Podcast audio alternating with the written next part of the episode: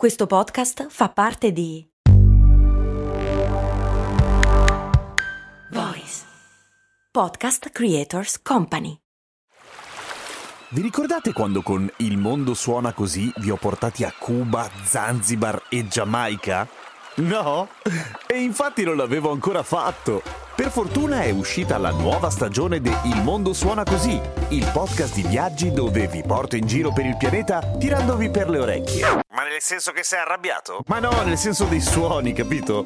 Orecchie, udito. Ah, ho capito. Sei simpatico. Il mondo suona così, una produzione voice in collaborazione con Eden Viaggi. Come si fa davvero l'aceto? Perché pulisce? Che cosa c'è veramente dentro?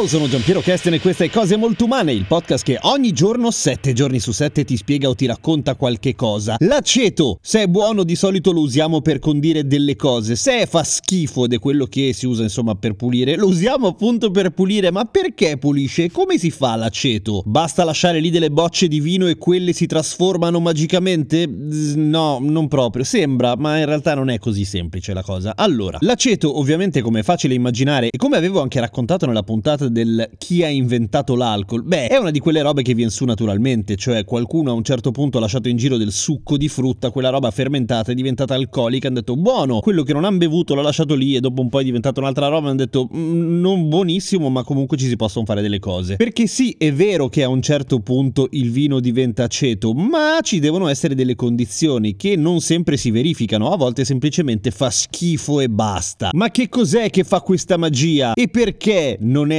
alcolico l'aceto di per sé? Sempre per il processo di, appunto, fermentazione che va avanti e passa la mano ad altri batteri, cioè quando il succo d'uva, il mosto o comunque qualunque roba dolce sta lì a fermentare, viene aggredita da dei lieviti che consumano lo zucchero e cagano alcol. Mm, Se vi ricordate bene o male era questo il processo. E se fermiamo la cosa a un certo punto, va bene così, cioè è buono, è, è buono, si, si beve, ti senti tutto bizzarro quando lo bevi allegro e hai appena inventato il vino, ma se lo lasci lì non sono gli stessi organismi che vanno avanti e si fanno prendere la mano e beh, trasformano il vino in aceto, sono altre creature che invece si nutrono dell'alcol, che è il motivo per cui l'aceto di base non è alcolico. E che cosa ti producono questa volta? Ti producono acido acetico, che è quello che dà quel sapore lì all'aceto e che lo rende anche un discreto, non ottimo perché i detersivi sono fatti apposta, sono meglio per forza, ma un discreto detergente, nel senso che essendo abbastanza aggressivo, avendo un pH abbastanza basso, essendo acido insomma, ci sono tutta una serie di sostanze che vengono sciolte dall'aceto, al di là del calcare anche alcuni grassi e in una certa misura anche la ruggine, anche se di solito i video che vedete su YouTube di quello che infila delle pinze rovinatissime degli anni 30 in un bicchiere d'aceto il giorno dopo lo tira fuori scintillante, ecco di solito è una stronzata. Non funziona esattamente così, non è poi così efficace, sempre meglio un antiruggine se proprio. O un sacco di altri metodi come l'elettrolisi, ma vabbè. La cosa interessante è che l'aceto lasciato lì per i cavoli suoi continua a fare il giro e inizia a diminuire anche l'acido acetico finché le bestie che ci sono dentro iniziano a digerire se stesse e in pratica ritorna qualcosa di simile all'acqua, non esattamente acqua fresca e buona da bere, ma siamo lì, cioè non è che diventa sempre più aceto, cioè per un po' sì, poi a un certo punto smette. Ma la ragione per cui non è così automatico che un bicchiere di vino diventi aceto e basta è perché comunque si devono creare delle condizioni, vale a dire che non evapori troppo in fretta carta, ma che evapori l'alcol perché se è troppo alcolica la soluzione comunque i batteri non riescono a proliferare perché è comunque blandamente disinfettante e ci devono atterrare dentro i batteri giusti, le bestie giuste che iniziano il processo di acetificazione, che è il motivo per cui per fare l'aceto è molto più pratico procurarsi la madre, che detto così sembra un po' una figura mitologica ma è fondamentalmente quella croppa che si crea sul fondo della bottiglia dell'aceto o a volte che ci galleggia sopra, che è l- la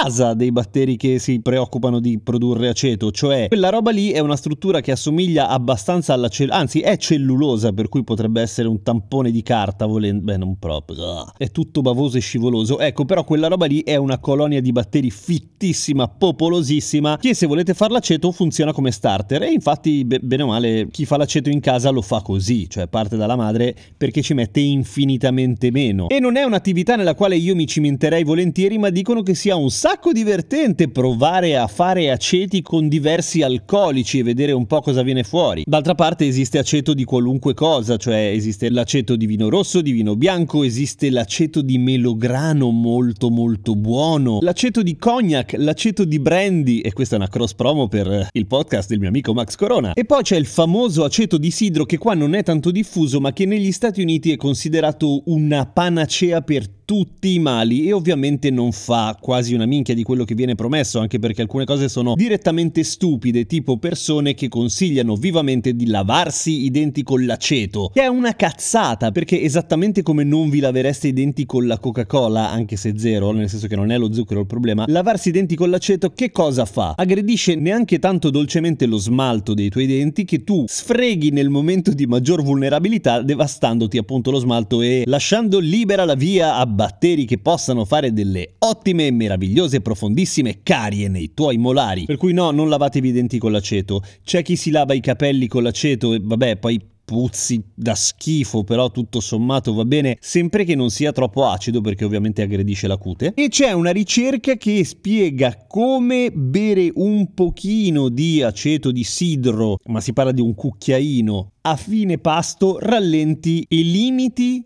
la metabolizzazione degli zuccheri da parte dell'organismo. Il che vuol dire che dimagrisci? No, per niente. È stata fatta la prova un sacco di volte, in un sacco di test, non si perde peso, non è quello il punto. Serve per i diabetici o i prediabetici, nel senso che mitiga un pochino la botta glicemica dopo i pasti e questo è comodo effettivamente. Però, insomma, se avete delle patologie non sostituirei i farmaci così alla cieca con dell'aceto di sidro. Per il resto invece ricordatevi che come non è mai sufficientemente ripetuto, l'aceto col bicarbonato non serve a un cazzo, si annullano. Base contro acido, una stronzata. C'è qualche utilizzo bizzarro dell'aceto che mi sono dimenticato e che funziona? Scrivimelo, che magari è utile anche agli altri, però che funzioni, se no non vale, eh. Mica la fuffa. Seguimi su Instagram, sono Radio Kesten. A domani con cose molto umane.